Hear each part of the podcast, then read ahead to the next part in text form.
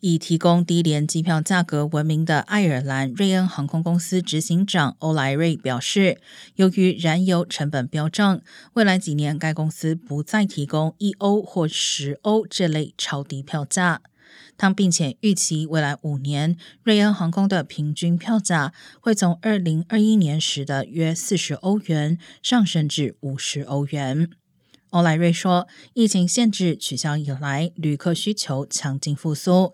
但疫情最严重时，该公司解雇大量员工，目前正努力进行招聘。